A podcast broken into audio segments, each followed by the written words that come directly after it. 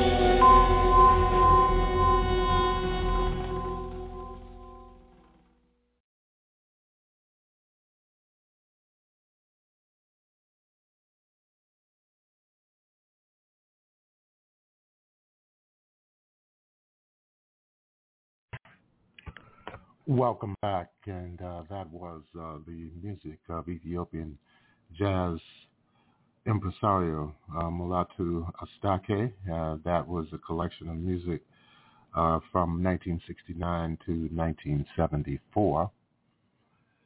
And uh, Mulatu Astatke is considered the founder of uh, Ethiopian jazz and, of course, has played extensively in the UK as well as in the United States, particularly in Boston.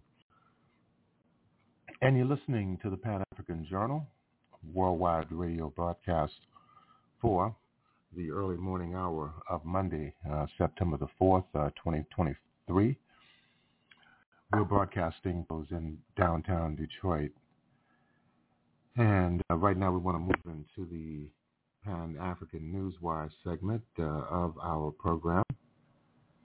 And the lead story uh, in uh, this uh, week's uh, Pan-African Newswire uh, deals uh, with the current situation in the West African state of Niger, where there has been a open defiance against French and U.S. imperialism. And of course, in that country, thousands rallied on Saturday in Niamey, the capital, to demand that France withdraw its troops from Niger as sought by the junta that seized power in late June.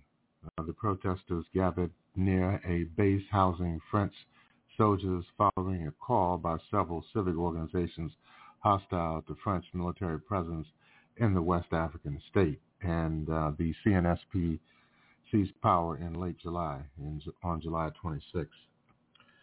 We are here uh, to express our determination, our commitment, and our devotion to getting the French military force and all the military bases on our national territory out of the country, explained protesters Amadou Gourou. Niger's military regime had fired a new verbal broadside at France on Friday, accusing Paris of, quote, blatant interference, unquote, by backing the country's ousted president Mohamed Bazoum early August, the regime announced the scrapping of military agreements with France, which has some 1,500 soldiers stationed in the country to help fight jihadism in the region. Paris ignored the move on grounds of legitimacy. Military rulers have also announced the immediate expulsion of the French ambassador Sylvain Itté and announced the withdrawal of his diplomatic immunity, stating his presence was a threat to public order. French President Emmanuel Macron on Monday hailed uh, Lit uh, works in Niger and said he will stay in the country despite being given a 48-hour deadline to leave Niger a week ago. In other news, this is Bosidi Ajibola, uh, the convener of the Center for African Liberation and Socioeconomic Rights, uh, has delivered a stern message to French authorities, emphasizing Nigeria's sovereignty and warning against any attempts to invade the country. Nigeria is a sovereign nation, and we will not tolerate any foreign power attempting to interfere with our affairs. France did not colonize Nigeria, and they have no right to meddle in our internal matters. We are well aware that under the guise of supporting the fight against the uh, terrorist organizations, uh, France has assumed a role as a mouthpiece for the Boko Haram group, even using state media to promote their activities, said Ajibola. The anti-terrorism movement asserts uh, that uh, France uh, bears responsibility for uh, the rise of Boko Haram in Nigeria.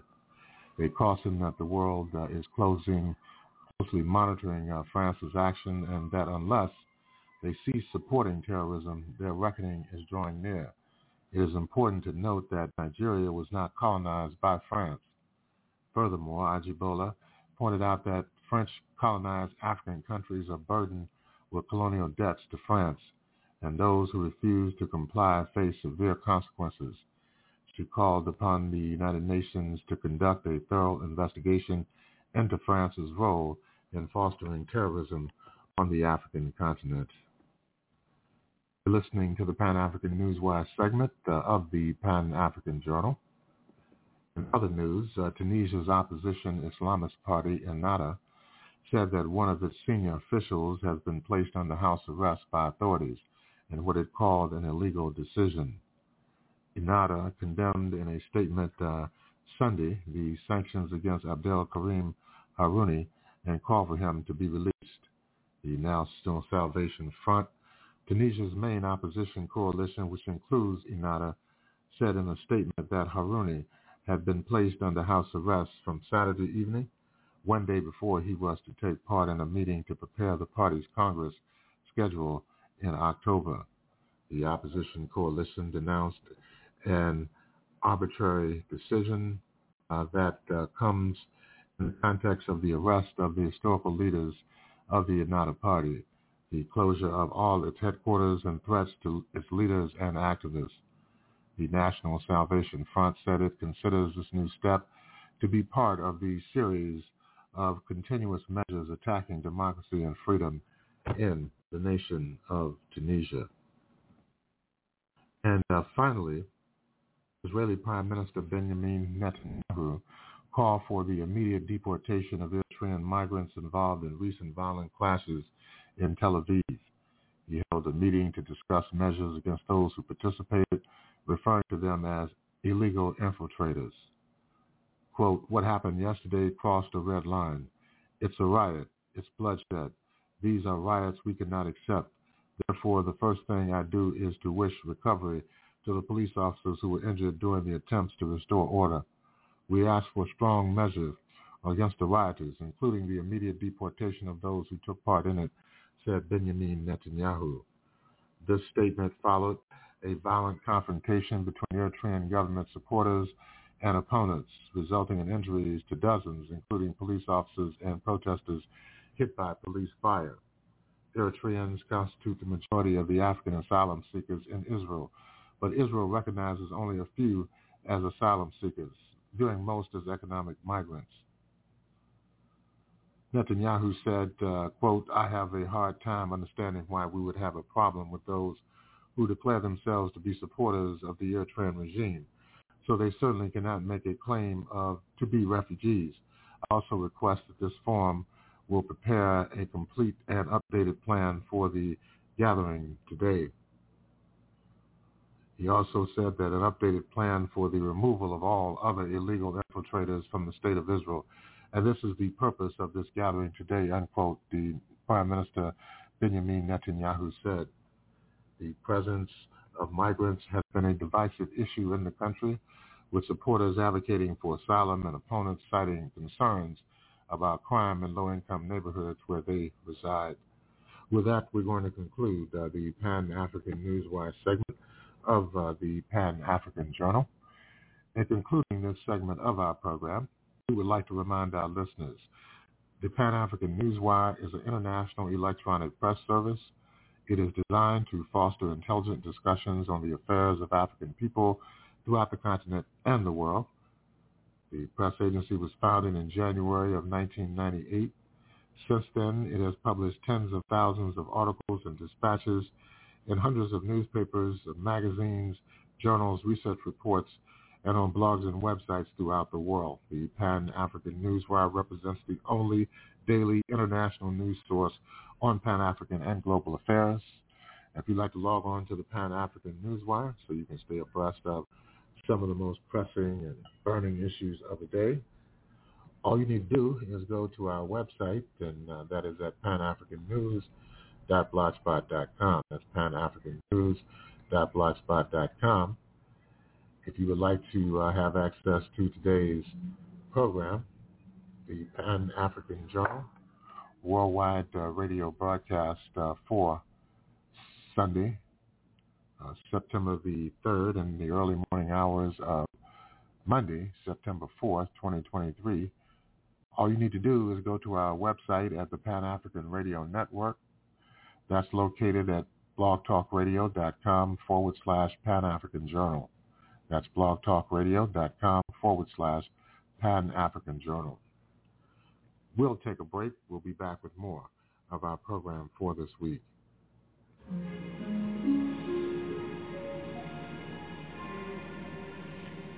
I'll never smile again until I smile at you.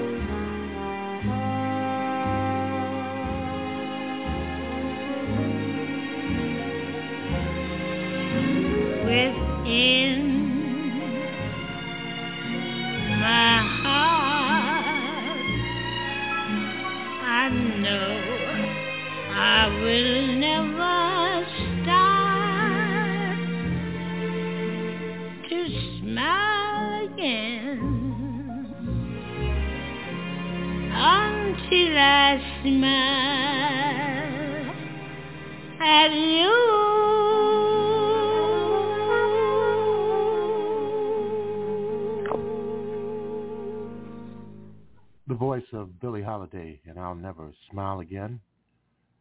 And of course, uh, this weekend is the Detroit Jazz Festival, the 44th anniversary, or the 44th consecutive uh, Detroit Jazz Festival. This year, uh, the was a lot of uh, wonderful jazz artists uh, featured, including uh, Regina Carter from Detroit, Kenny Garrett, who is also originally from the city of Detroit, Rodney uh, Whitaker, the bass player. They did uh, earlier today or yesterday. Uh, there was a tribute uh, to uh, the late great John Coltrane, and there was also a tribute uh, to James Reese Europe as well. You're listening to the Pan African Journal worldwide radio broadcast. Uh, we're here in the early morning hour of Monday, September 4th, uh, 2023, which is a federal holiday in the United States, uh, Labor Day. Right now, we're going to move into a discussion on the situation in Gabon. This is a interview uh, done uh, over a network uh, in uh, Nigeria where they interviewed the former African Union ambassador to the United States, Dr. Arikana uh, Quao. Of course, many of the questions are based upon the information that is being fed uh, to the African media uh, from France and from the United States in regard to the situation in Gabon and, and throughout the entire former uh, French uh, West Africa colonies uh, where there's been upheaval uh, over the last several years, intensifying over the last several months. This, of course, has a lot to do with the geostrategic significance uh, of West Africa as it relates to the overall uh, thrust of uh, Western imperialism uh, in Africa and indeed around the world. Let's listen to this interview. Uh, Dr. Arikana uh, answers the questions very diplomatically but firmly. they venture into attacks on the Republic of Zimbabwe. These are the hosts and the interviewers. Uh, they also question um, the notion of France uh, playing a detrimental role uh, in uh, West Africa. And of course, just in a news report we heard earlier, uh, talking about uh, allegations related to the connection between the imperialist countries and the so-called Islamic jihadist groups that are causing so much instability inside of West Africa. Let's listen to this interview with Dr. Arikana uh, Chihombori.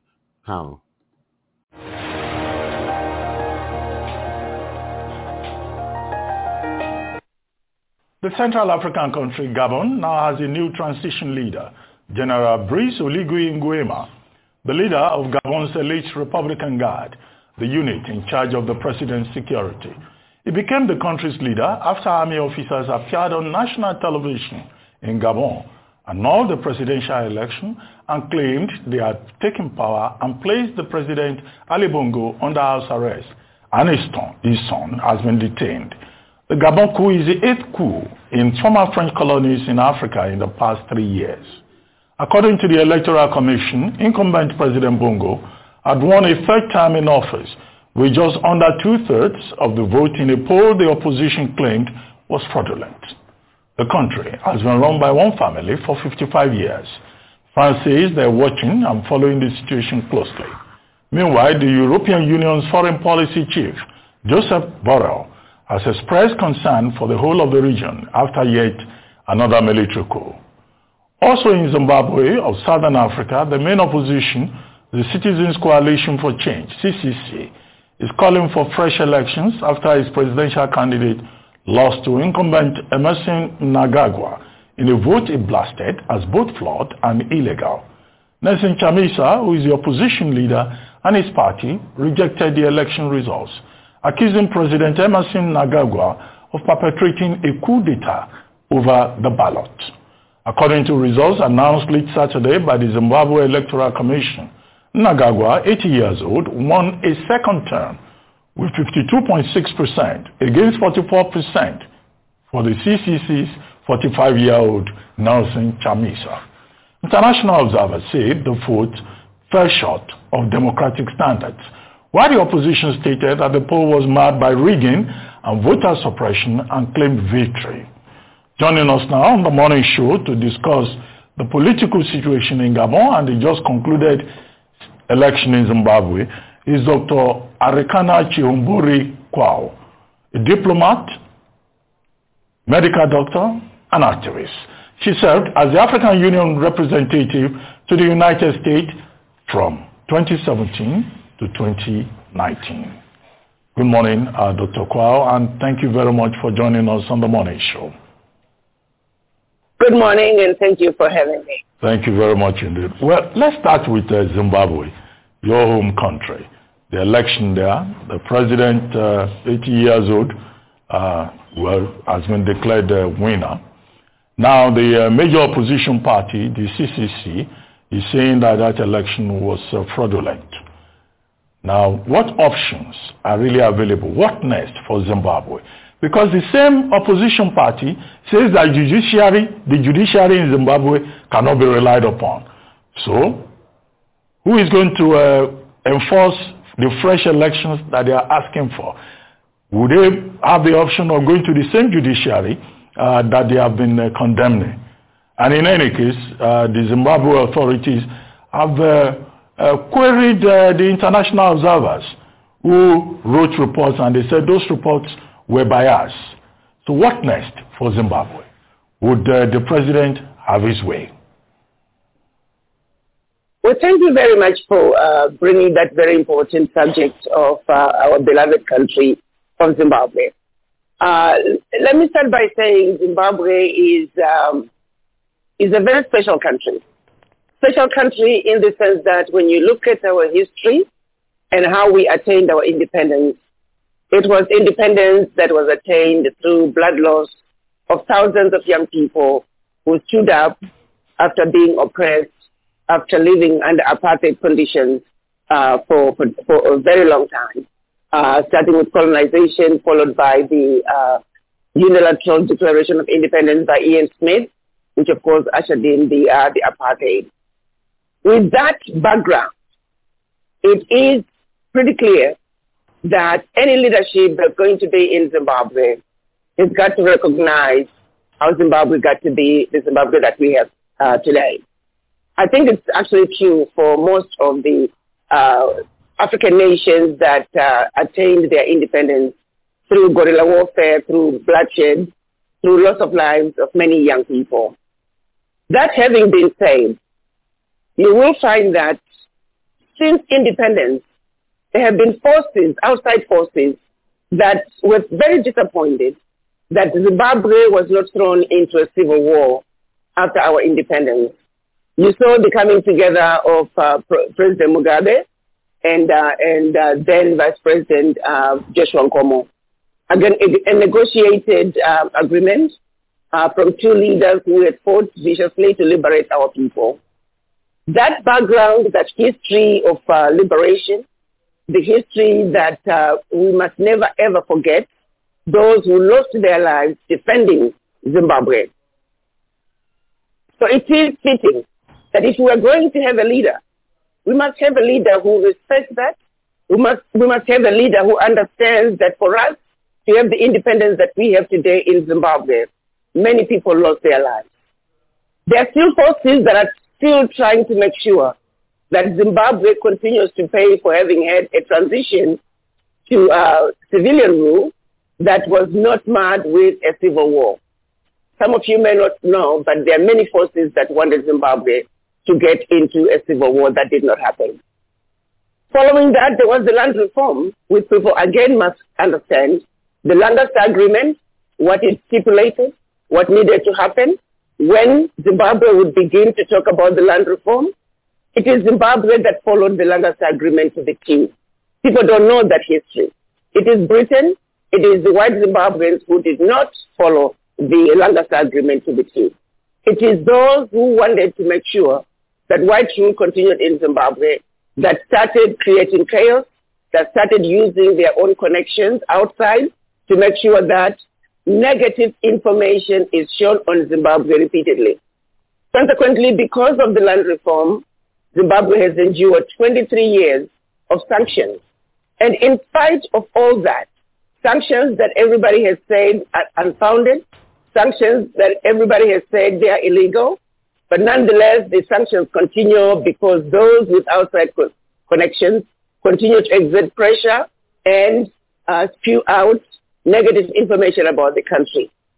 With that in mind, when you look at if we are going to have an opposition, former President, Vice President Tsvangirai, after having gone through some contentious periods with President Mugabe, they eventually had gotten to where they had a common understanding a common understanding, for example, that when President, um, Vice President uh, was getting married, his reception was being hosted by President Mugabe.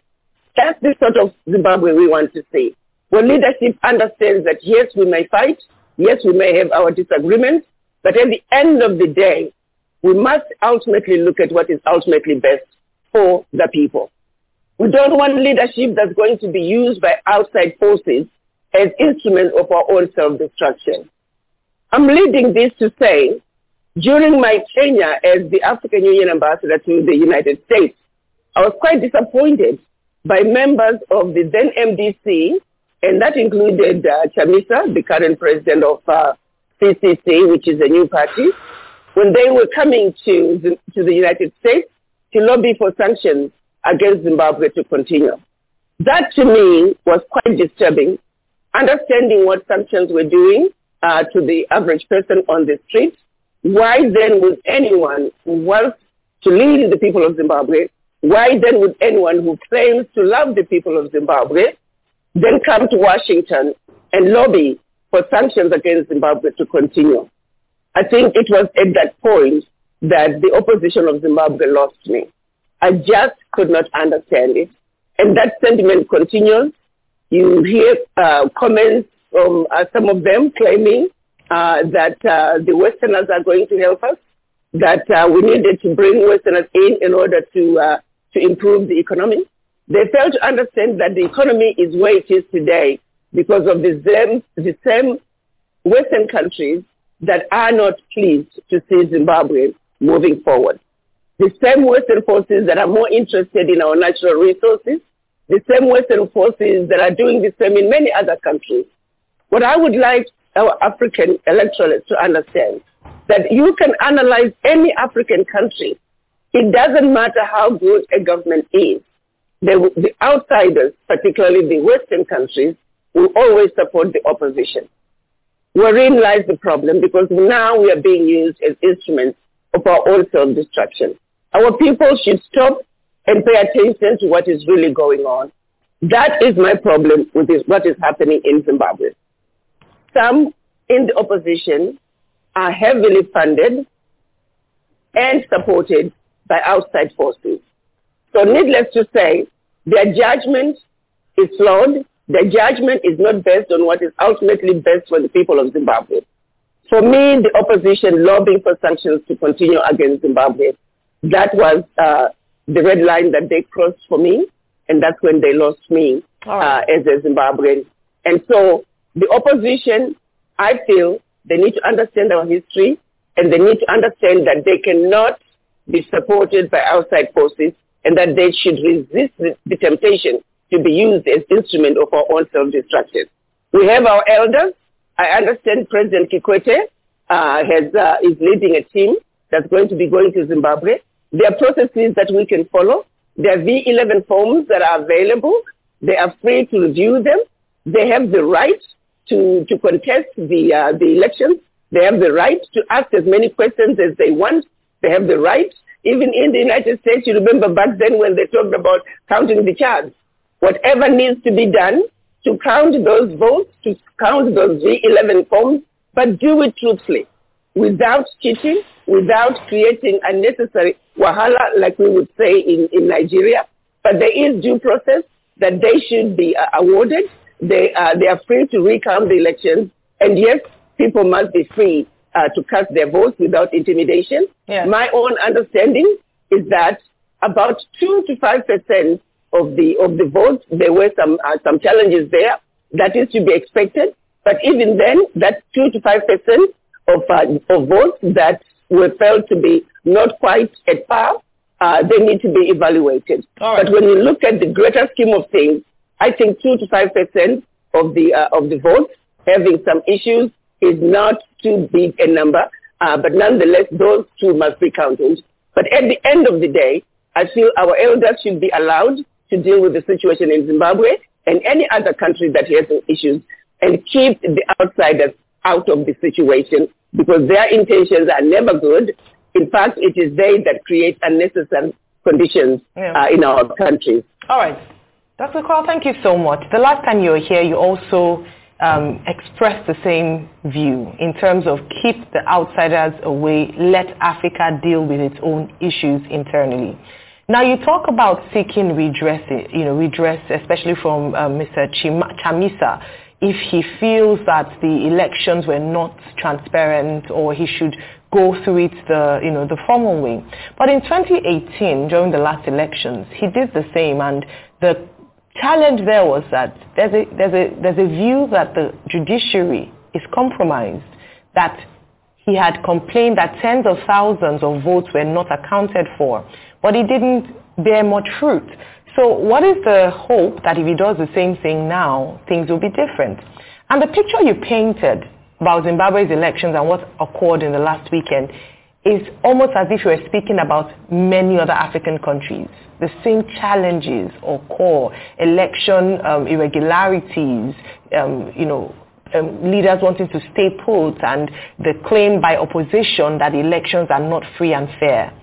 How do we begin to solve this problem within Africa? Because it's a recurrent challenge. The same thing that happened in, in, um, in Gabon and why the elections over the weekend fraught with irregularities, why the military felt the need to step into a coup. How do we begin to solve these issues internally? Again, we have to look at each situation very differently. And for the most part, again, I want to go back to the common denominator when it comes to elections in Africa. Why is it that Africans are not allowed to hold their elections without the influence of the Western world? That's where the problem begins. Where it doesn't matter, like I said at the beginning, no matter how good a leader is, the, op- the Western world is always going to support the opposition. And if you follow the history, let's say the opposition happens to win, the Western world will still support whoever is opposition.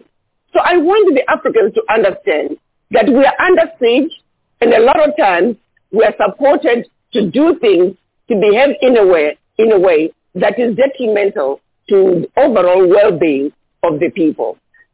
Infiltration of the African opposition parties by those who wish to see us harmed becomes a big problem where now you don't know which one is the chicken and which one is the egg because the infiltration is heavy. It's coming from uh, people who are well funded and our people at times are not stopping to think enough to say, why am I moving in the direction that I'm doing? I'm moving in. Why am I allowing others from outside to influence my thinking? And that is why it is a common denominator that every African election, opposition is always going to cry foul. It's okay to cry foul, but let's follow the process. Let's make sure that you, everybody's voice is heard. Where we run into a problem is Western money being used to influence the decision-making processes of the opposition. Why is it that the Western world never comes in with an even hand? If you're going to support, support both parties support the ruling party, support the opposition, but make sure that you don't interfere. China does not interfere. Russia does not interfere. We Africans, we do not interfere with anybody else's elections. But sadly, African elections are heavily infiltrated, are heavily uh, supported by outside and always supporting the opposition to create havoc. Wherein lies the problem. That's why you see the common denominator. I am going to table that interference from the Western world is the biggest challenge all African countries are running into. So as Africans, we must look at every election individually. Take the time to understand the leadership. Understand Chamisa in Zimbabwe. Who is he? What does he stand for? And what does he plan to do for Zimbabwe? Be objective in your analysis of the people. Don't just jump onto the bandwagon and just follow the general trend. Oh, African leadership. No. We have some very good leaders who are leading their countries well in Africa. Let's not paint every African leader with one, with, with one brush. Let's not paint every electoral process with one brush. Now that you're talking about Zimbabwe, I told you on a personal level, and these are my personal opinions, where the opposition lost me. Supporting sanctions against Zimbabwe, it's a big thing to me because I know what sanctions are doing to Zimbabwe. And for any leader who's going to stand up and visit the Western world and encourage them to continue sanctions against Zimbabwe, that person does not deserve my vote, and I have no respect for that particular okay. leader. I'm going to say, then let's go on to Gabon. Gabon is another situation. Let's not be quick to jump into it. Just because the junta have taken uh, power doesn't necessarily make it look similar to what's happening in Niger. When we look at what's happening in Gabon, and again, that's my personal assessment, this is a coup that's taking place soon after the election. You want to look and evaluate the positions of the opposition. What are the positions? Who is the leader of the opposition? Uh, not the junta, but rather the opposition party that was running against uh, the deposed president uh, Bongo. What was his position? Who was supporting him? Um, and the, the junta, are they in line with opposition or are they going to be a neutral party? All those issues need to be, need to be addressed and looked at very carefully and be analyzed. Why? At the same time, we're still running into the invisible hand that is always at play when it comes to African elections, which makes it very difficult for the African electorate to be able to say what is true, what is fact, what is real, and where are the lies, and, and, and where is the truth in the middle of all that. But if we are aware that there are outside forces that are constantly trying to topple us, create chaos, and keep us forever chasing our tails, it will be easier for us to then say, you know, the situation in Gabon, let's step back for a little bit. Let's understand. How do we know that France, realizing that the sentiment that's coming out of Niger, maybe they're re-strategizing. As they, is it possible that they could have been supporting both the government as well as the opposition, and then now the junta could be get uh, mixed up in all that? I really think the situation in Gabon is still fresh, okay. it's still fluid. We need to take some time to really understand okay. it and uh, and okay. unbundle it and understand who is who, what do they stand for, but above all, let's make sure that the people who are coming to power, they are not being used as instruments of our own self-destruction. So let's take some time and anal- analyze the situation in Gabon truthfully and make sure that we, at the end of the day, we have an African solution to African problems. Once again, I'm calling on our elders to regroup, to come to Gabon and talk to our children, talk to our leaders so they really understand the issues Let's look at uh, President Bongo. Let's look at the military leader. Let's look at the opposition. Okay, Let's understand all the functions. And so okay. it is important that we understand what is really going on. Okay. For now, everybody step back, take a look at what's going on. Okay. Let's understand it before we run into rash judgment. Okay, okay Mama Africa. Uh, we'll take a quick break. We'll come back. We'll talk some more with Mama Africa. We'll be right back.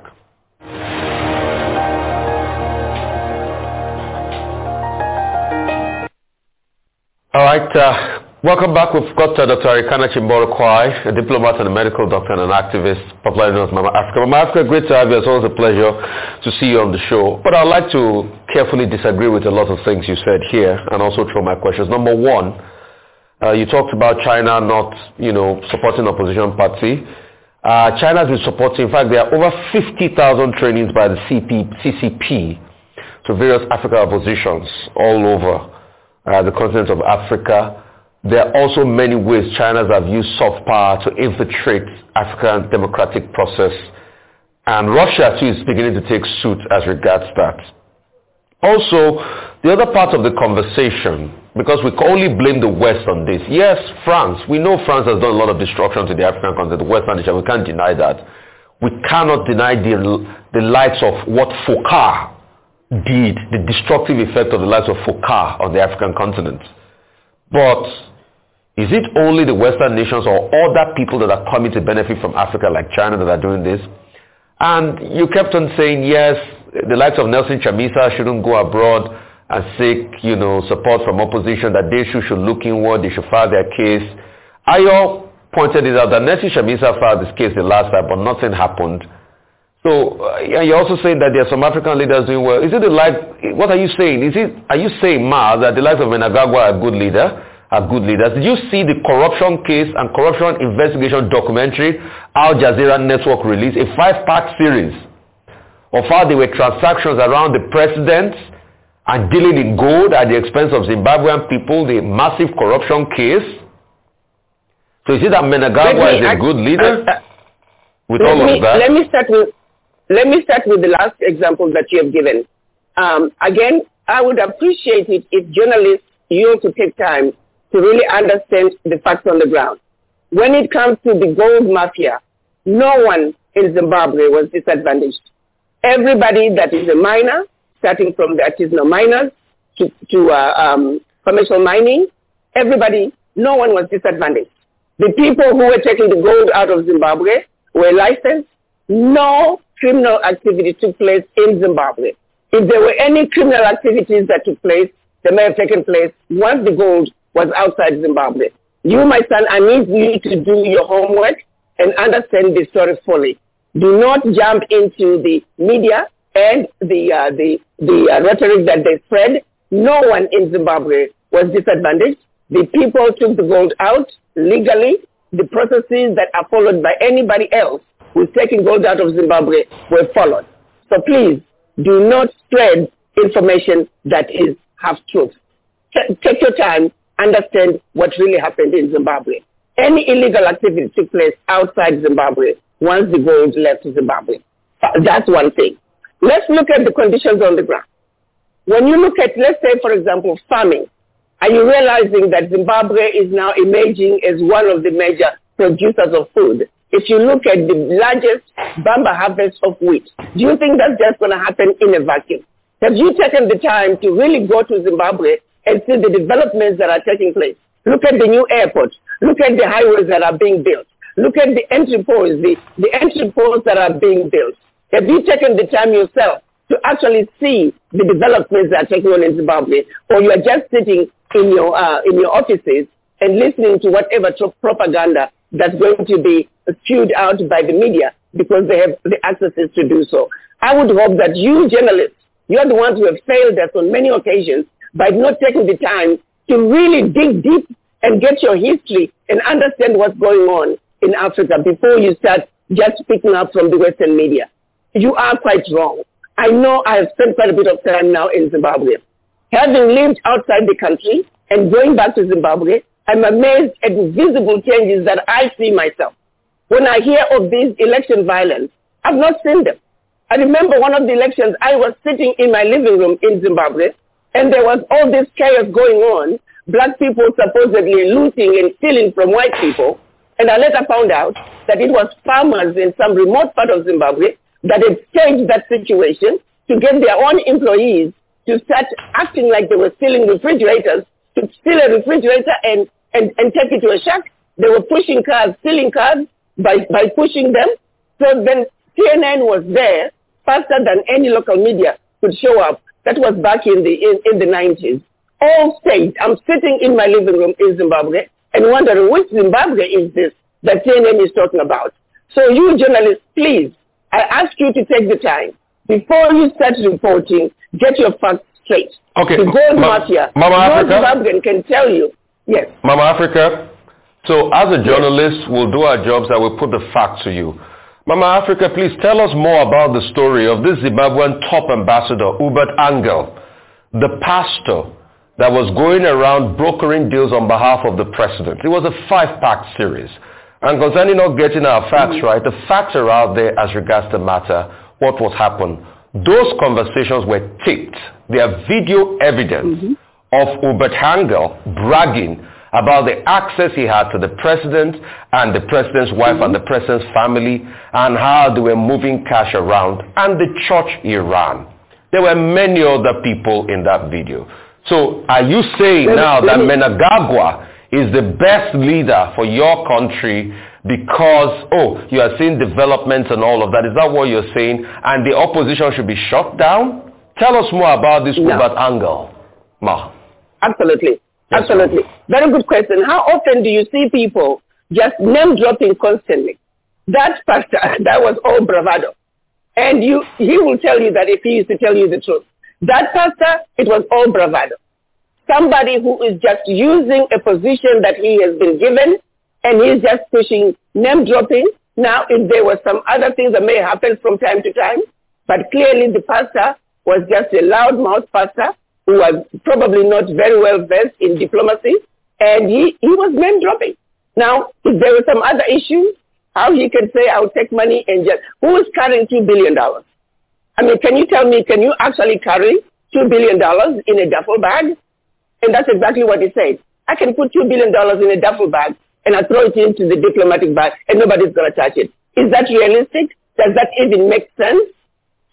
Okay, so Dr. please, Quao. let's also, let's also read between the lines. I, I have I'm more, simply saying, Dr. you Quao, I have give me more what- other people tied up around that deal that hmm. can I read out to you based on the research.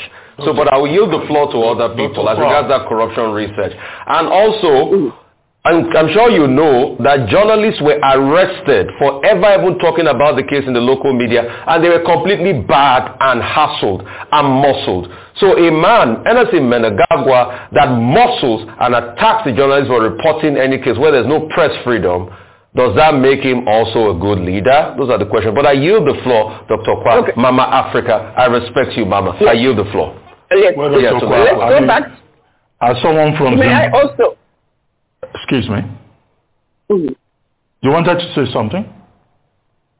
No, I was simply saying, you also need to understand that we run into situations with journalists who come into African countries, particularly where there are um, areas of uh, concern with their own agenda and are not going to be looking for a balanced evaluation and assessment of the situation.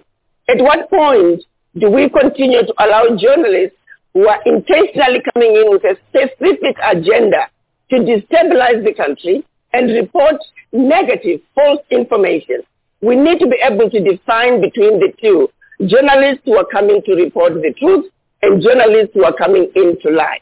Wherein lies our problem. It's a constant denominator when it comes to African politics. We never get to know the truth because some of our journalists are compromised. Yes, we have some very good journalists, but in the middle of them, there are some that are, that are compromised and they are on the payrolls of foreign nationals. That also is a serious Well, problem Dr. that we must address. Dr. Quao, I, I concede the point that, well, as someone from uh, Zimbabwe, you have your own choice in the matter. You know, you may well have your sympathies with uh, ZANU-PF and not with uh, the CCC. However, my concern, I, no. Let me say this. Do, do, try not to categorize me, sir. I am as, as factual as I need to be. I refuse to be pigeonholed into an agenda. I do my, make my own assessment. I've told you where I drew the line when I felt with proof, saw the people myself coming to lobby for sanctions against Zimbabwe. That's when I had issues, and that's where CCC, back then as MDC, lost me. That for me was, Okay, a, was, okay. a, was, a, was, was a red line that I was not willing to cross. okay, but what I intend to interrogate is your point that, look, the opposition uh, in Africa often works or, you know, uh, we seem to be influenced by outside interests. It's a conspiracy theory, which you know, may not really succeed if it is broken down country by country. But what I really wanted to talk about is the francophone, what someone has described as the francophone spring. We have seen coups, you know, military interventions now in Mali, in Burkina Faso, in Niger, and now in Gabon. Now, but the difference in Gabon is that the coup makers and the people of Gabon who are jubilating, they have not condemned France. France has Precisely. been condemned, And condemned in Mali, in Burkina Faso, Mhm. in Niger, but in Gabon. Nobody is condemning France. In fact, France, through That's the exactly. foreign minister, has condemned the coup. So what makes the Gabon case different? Because there, nobody can That- establish outside influence. Again, you are making a comment, a statement that nobody can establish outside influence. I'm saying pause before you make such a firm blanket statement. We don't know if France is involved. And I need you to be clear about that. We do not know if France is involved. So we need to take time. This situation is too, too fresh. It is too fluid. It's premature for us to make a statement to say France is not involved. I have reservations when it comes to that. France is very conniving. Do not understand, underestimate the games that France can play. We have France right now that is responsible with other countries, of course, for the, for the, for the terrorist activities, the Boko Haram, the ISIS, the Al-Qaeda. So at night they are supporting the terrorists. During the day they are working with the government.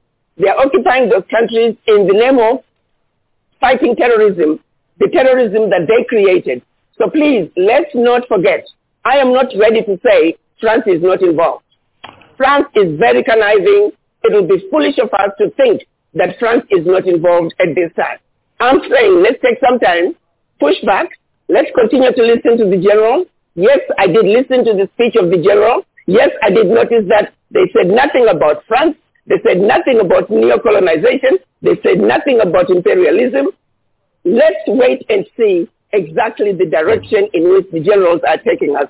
But I would hold off claiming that France is not involved. I would hold off on that because I don't trust France. They're very conniving. You will be surprised down the road that to some extent they might have been involved. They work both parties. They're working both sides. They're very good at it. And they're, they're doing it right now, even with the fight against terrorism. So please be careful when you say France is not involved. Okay, but Dr. Kwa, what do you think of African leaders who decide to just stay in power permanently and perpetuate themselves and build a dynasty, as you have seen in Gabon and as you have seen in no, Equatorial Guinea? And that is exactly where President Bongo uh, made a mistake. I, I disagree totally with that. The family has run the, the country for 55 years. That's unacceptable. Changing the constitution is unacceptable. So yes, that blame should fall squarely on his lap. He uh, dug his own grave. He never should have done it. But again, I'm simply saying, let us assess the situation for its totality. So we are not spoon-fed into taking one position. For example, right now, you're already quick to, uh, to, to, to, to turn France loose. I'm not ready to do that yet.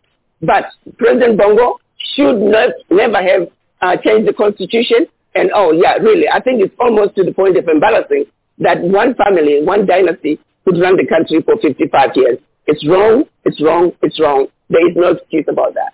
Well, thank you very much for your time with us this morning, Dr. Chihombori Kwaru. We look forward to having a conversation with you in the near future. That was uh, the former African Union ambassador to uh, the United States, and uh, we, of course, are here at the Pan African Journal, worldwide radio broadcast during the early morning hour of Monday, uh, September 4th, uh, 2023. We'll take a break. We'll be right back. I want a Sunday kind of love, a love to last past Saturday night, and I'd like to know it's more than love at first sight. And I want a Sunday kind of love. Oh yeah, yeah. I want a, a, a love that's on the square. Can't seem to find somebody, someone to care. I'm on a lonely road that leads to nowhere. I need a Sunday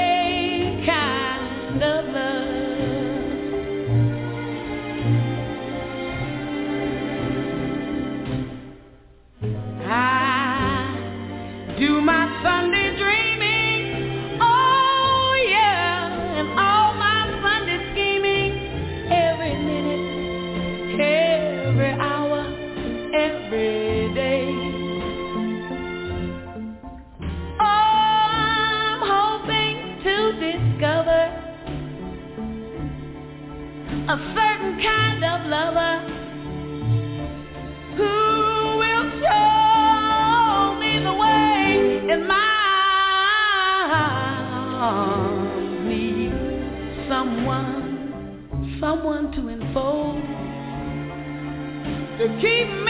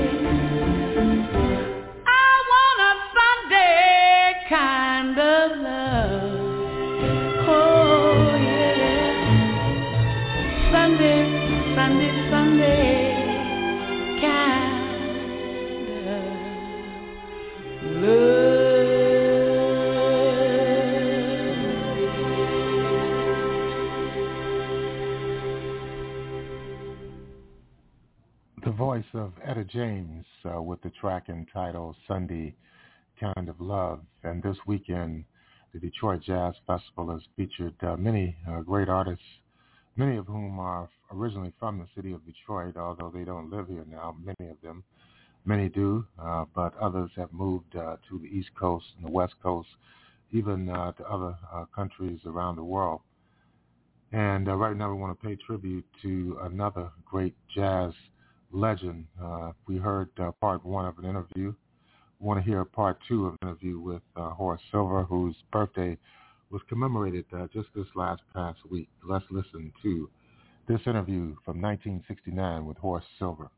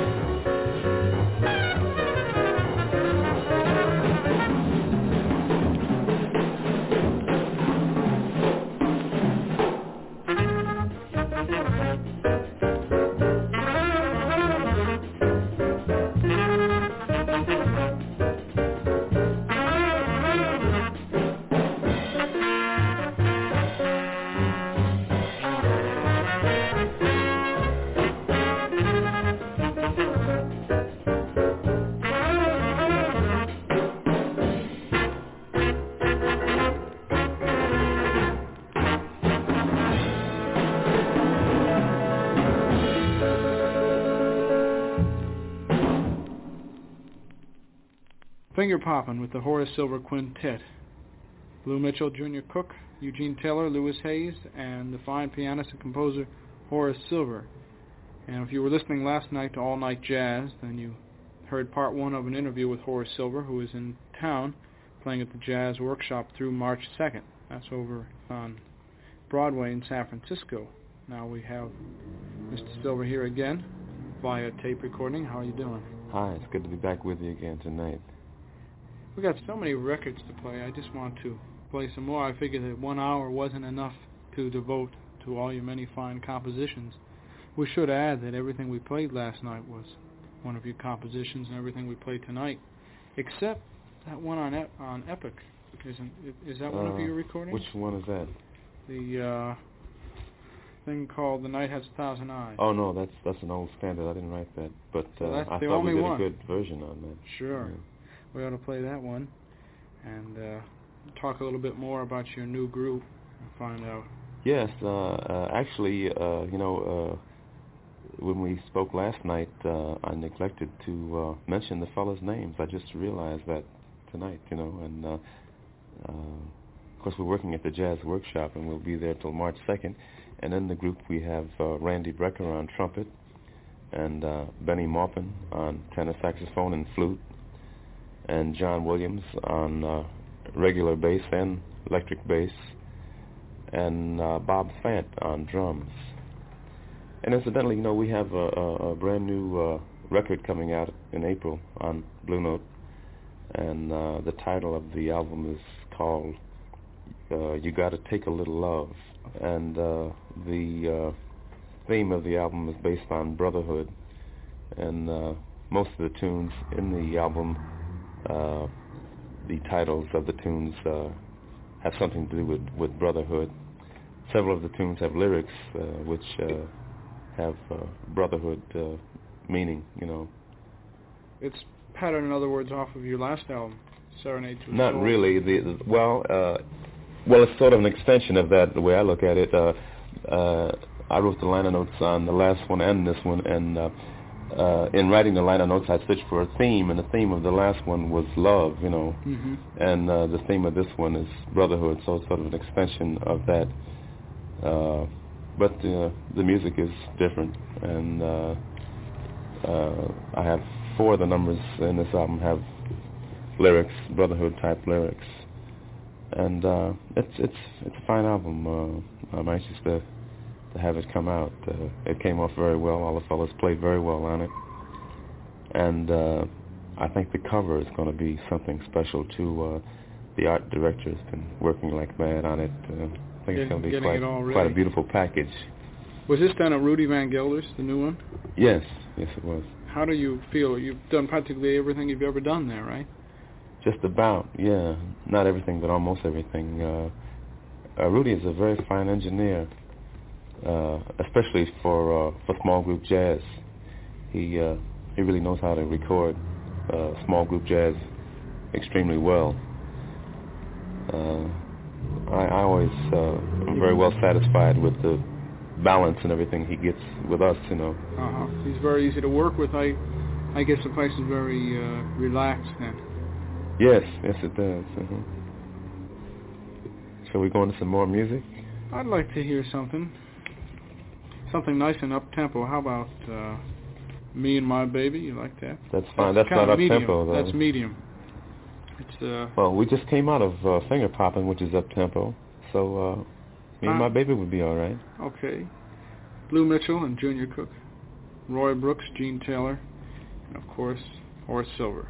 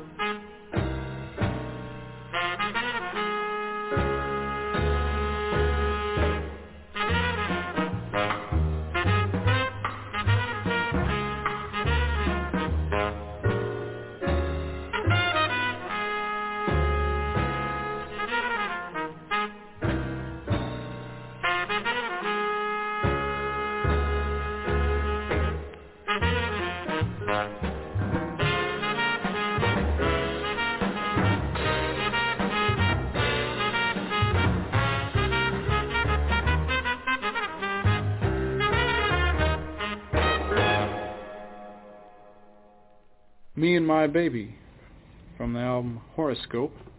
Are you into that at all? Uh, astrology? Horoscope, yeah. Oh, yeah, yeah.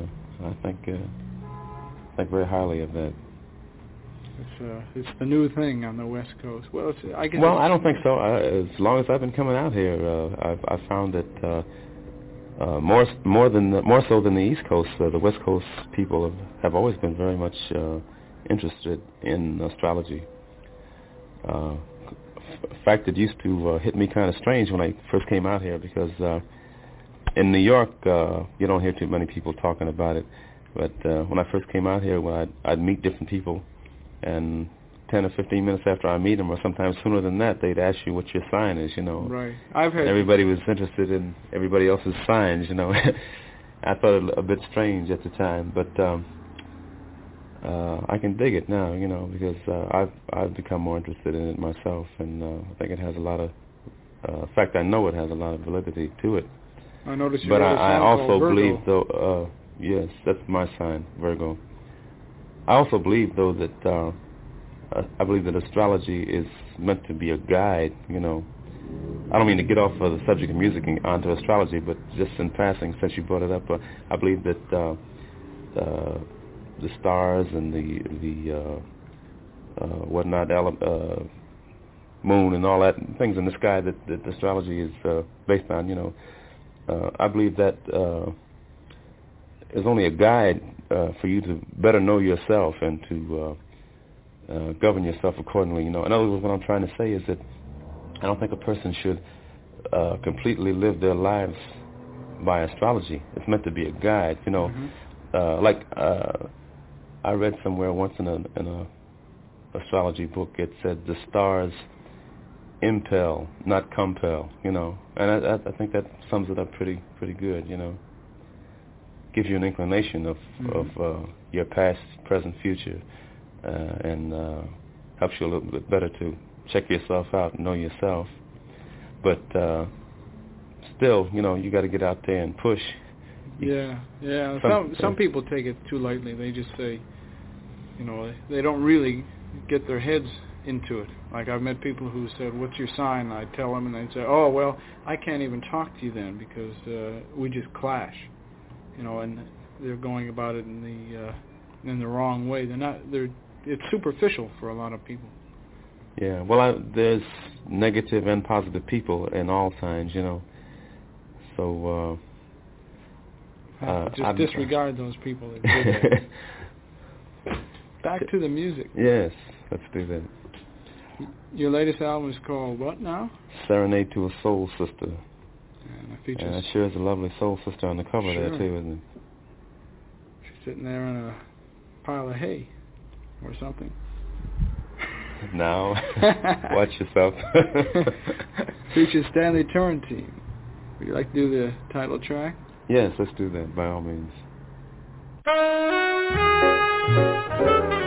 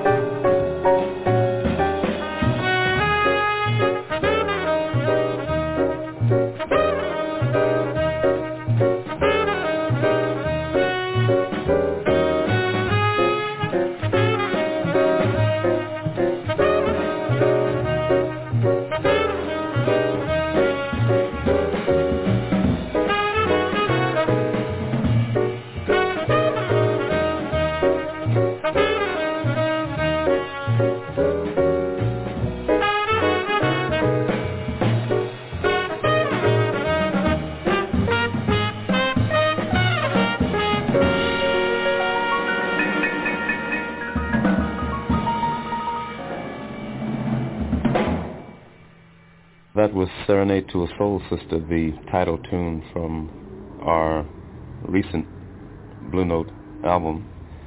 And uh, this is Horace Silver visiting with Diane.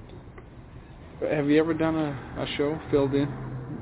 Uh, yes, I had the pleasure of filling in for Billy Taylor for about three days on WLIB New well, York. must have been a. It, certainly, it certainly was. Uh, it made me realize one thing. I, you know, it made me have a heck of a lot of more respect for disc jockeys because uh, uh, that is, if you're the type of person who really wants to produce a good show, you know, uh, you take some time with it, like you're doing. You know, uh, you plan what you're going to play and uh, whatnot. You know, that you try to get a continuity. Well, uh, more or less, I can compare it to uh, when I go up on the bandstand. You know, uh, I try to think of a sequence of tunes that uh, will maybe relate to each other or or that'll establish a, a mood and a rapport with the people, you know, uh, uh-huh. so the set will build, you know, and uh, uh, it's much the same thing in uh, putting together a, a record show. That is, if you really uh, are intent on uh, reaching the people and putting together a good musical program, you know, you just don't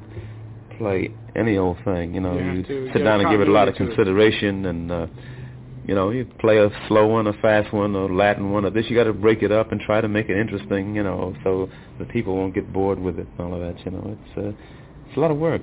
And then uh, there's the element of timing too. You know, you have to uh, figure out uh, how long a track is on a on a record and how much time you got to get it in and all it of sounds that. so easy when you listen to it at home. Yeah, it's it's not easy, but it's but it's fun. I I had a ball doing it. Well, that's good. That's a, that's one of the few stations I've ever heard that does that. I heard Mel Lewis and Thad Jones last summer in New York. They did a great job too. Yeah, they yeah. they really had a lot of fun. Yeah. It was kind of beautiful. Your last, most recent album was called The Jody Grind. It's got some really nice things on it. You have a lot of Mexican influence on this album, uh, Mexican hip dance and uh, a few others I noticed in there with that kind of uh, a sound to it. Have you been to Mexico recently? I was in Mexico a couple of years ago. Which is about when this was made. But uh, my Mexican trip, uh, this tune wasn't, ex- uh, uh, this Mexican hip dance in this album was not uh, inspired by my Mexican trip, though. I had, uh, wrote that tune quite a few years back. Uh, in fact, when I had Blue Mitchell and Junior Cook way back then, I wrote that then. Uh, uh, I did uh, uh, write it uh, in other words, I was uh, inspired by uh, some Mexican music that I had heard, you know, on record, uh, which sort of turned me on to writing this tune. But uh, at that time, I had never been in Mexico. Well, how do you like that? I think you know, I think it would be a a, a, a great thing. Uh, uh, I haven't had a chance to look into the matter, you know, but uh, if there's uh, certain record company or something where you can go and get uh, various folk music from from all parts of the world. You know, uh, not saying that you could get something out of all of it, but uh, there's a lot that can be derived out of some of that music. You know, uh, uh, from far off lands. You know, these uh, homemade instruments and stuff that they play. You know, uh, in fact, the African Queen, uh, another one of my compositions. Uh, uh, I was inspired to write that from some African folk music I heard on record, you know. And uh, it's it's uh, interesting how these things can turn your mind around and and uh, you know you make your mind go in another direction where you come up with a, a different composition. A whole new, whole new feeling to it. Mm-hmm. Instead of the uh, some of the older stuff had that bebop feeling, and this newer stuff is uh, giving you all kind. Of, it's more going to different lands in a way taking a trip with Horace Silver. you want to do Mexican hip dance? That's, uh, that would be fine, yeah. Let's, let's jump into that. Okay.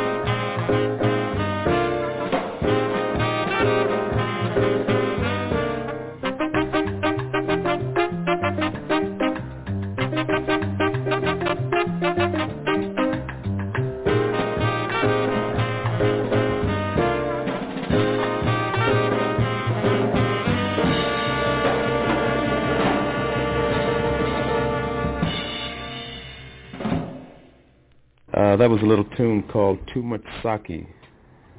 Uh, sake, that is, being the uh, Japanese rice wine.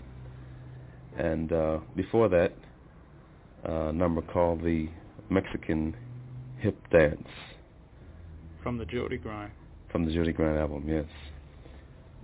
Those both gave a, a feeling of uh, what we were talking about just before that, kind of a foreign influence. Even if you never went to Mexico, you did go to Japan, as this uh, record mentions. Who did the, uh, the liner notes? Atsuhiko Kawabata? No, uh, that's pronounced uh, Atsuhiko, Atsuhiko Kawabata. It's a good friend of mine. We call him Artie. why? Why could they put that? why could they put that on there? Well, let me uh, change the subject a little bit now. Let's ask about your new group. How long has it been together? Uh, well, uh, just about a year. Uh, the nucleus of it, I would say. Anyway, uh, Bennie Maupin has been with, with me a year. Bennie Maupin and uh, John Williams and uh, Randy Brecker.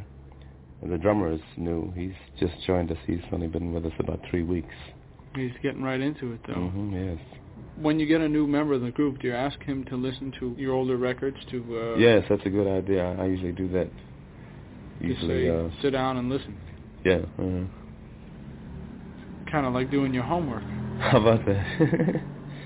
There's a lot of them to listen to too.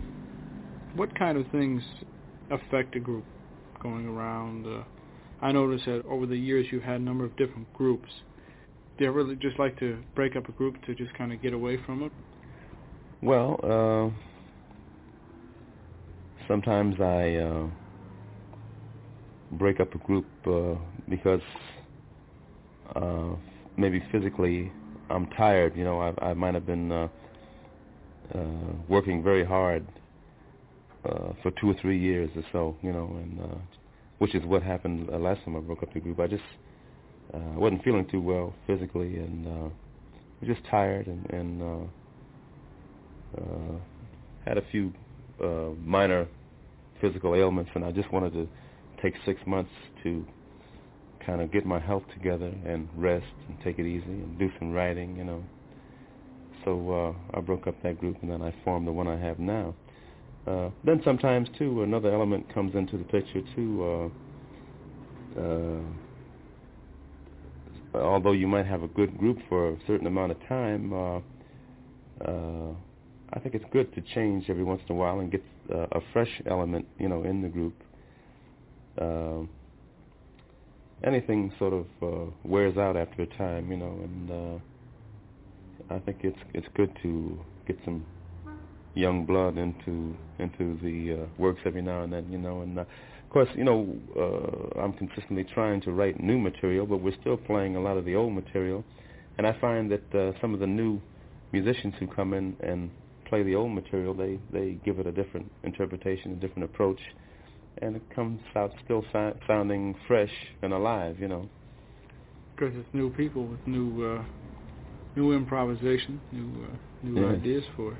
You know, uh, uh, earlier we, uh, uh, before we started the program, that is, uh, we were talking, uh, Dan, and uh, uh, we mentioned something that I think deserves to be mentioned on the air. That is uh, about uh, how uh, when a group comes in uh, to a club or a city opening night, you know, and uh, usually the critics come in to review you, you know, from the newspaper or magazine or whatever.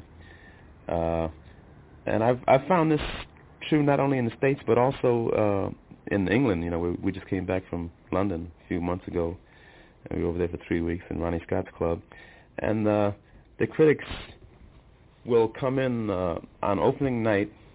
Uh, the band is probably tired from traveling a long distance to get to wherever they're going to open it. You know, uh, uh, I'm not trying to make excuses for us, but uh, in many instances, uh, many uh, instances, the piano uh, is out of tune, or the the microphones are not uh, set up properly. The, the the volume controls are not. Uh, we haven't found the proper levels to put the each mic at, and uh, everybody's trying to get used to the sound of the room, the acoustics in the room, and uh, you know, uh, uh, the critics always come in on that opening night, opening set, opening night, hear that one first set. Usually, some of them might stay for part of the second set, but a lot of them come in hear the first opening set, and rush out and evaluate you on that one performance. You know, instead of maybe coming in on the second, the third night, give you a little chance to to, To, uh, get uh, get used to the it. sound of the place, and uh, if the piano's not in tune, to get the guy that owns the club to tune it,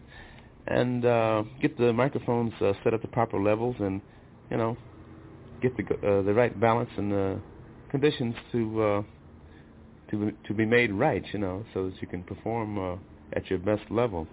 But when you uh, uh, go into a nightclub like uh, a group just opening up, you know, I, I- I can say there's not only a jazz group, but uh, a rock group or uh, uh, or anything like that, you know, uh, uh, even a play, you know, uh, opening night of a play, I think it's uh, really kind of unfair. Uh, but uh, I think the really what what is the most unfair thing though is that uh, some of the club owners just don't realize the importance of a good piano and having it in tune and having the mics uh, work properly and uh, having a, a good sound system in the club. Okay, the club might look beautiful, but uh, uh, the, the decor is lovely and everything, but the sound is horrible. Uh, they don't stop to think about that part of it. You know, uh, they're having music in their club. The music is bringing the people and making them some money, and they don't stop to think about uh, getting a sound engineer or somebody to uh, put the drapes in the right place, or the carpeting in the right place on the floor, or, or make some kind of uh, whatever they have to do to fix the sound in the room, to so that people can really hear it, hear the yeah. band good, and and the band can project good. You know. How often do you notice this across the country, or wherever you've been? Well, it happens quite a quite a bit. Happens quite a bit. Uh, you know, you might come into a room that uh, has beautiful decor and uh, horrible sound, horrible acoustics, very bad piano, out of tune, or or, or one that's so bad it uh, almost has to be tuned every day. It goes out so fast, you know.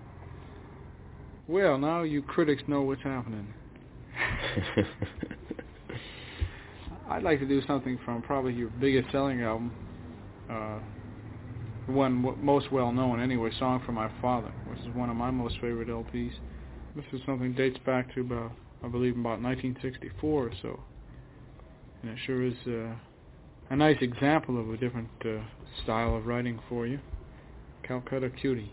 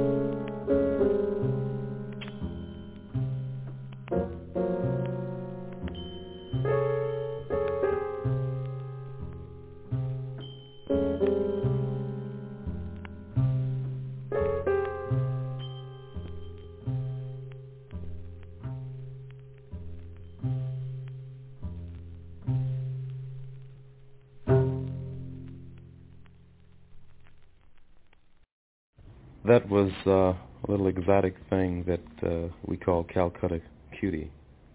This is Horace Silver. And Dan McCloskey. And we just got a few minutes left on this part two of an interview. We did part one last night. And we should mention again that you are playing at the Jazz Workshop through next, what?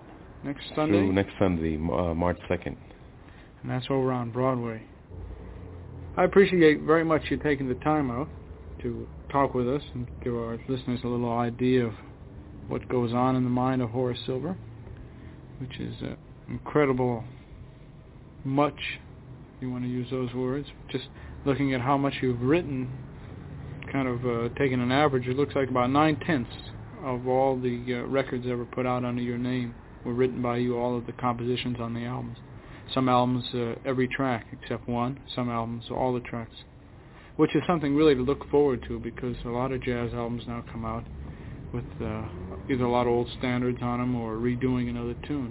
And you can almost always look forward to something new on a Horace Silver album. Well, I believe in uh, doing something different all the time. You know, uh, it's not always easy, but uh, you can't go back and try to rehash something that you've already done. People have heard that already, and plus uh, you've heard it and you've done it already. Uh, you know, life goes on and creativity uh, goes on, and you uh, have to move along with it. So, uh, uh, as far as I'm concerned, uh, for myself and for the guys in the band, you know, uh, I try to keep fresh, new material in the book all the time. You know, to stimulate me and to stimulate my musicians. You know, uh, of course, we still have to play the older things, uh, which I like and I enjoy playing, and the people want to hear but uh, it's the newer things uh, that uh, eventually become the older things, you know. Right. So uh, we got to keep the ball rolling. I imagine this old one was new at one time, room 608. I thank you very much. Thank you, Dan.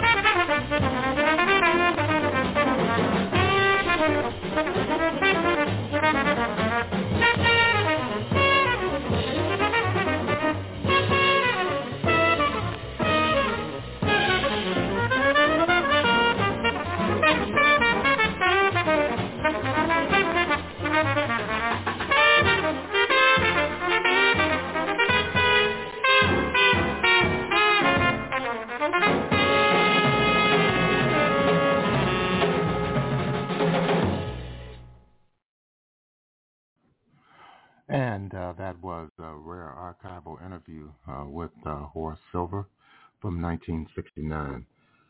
That's going to conclude our program for today. Uh, we'll close out uh, with Detroit's own guitarist, uh, Kenny Burrell, an album from 60 years ago, 1963, entitled Freedom.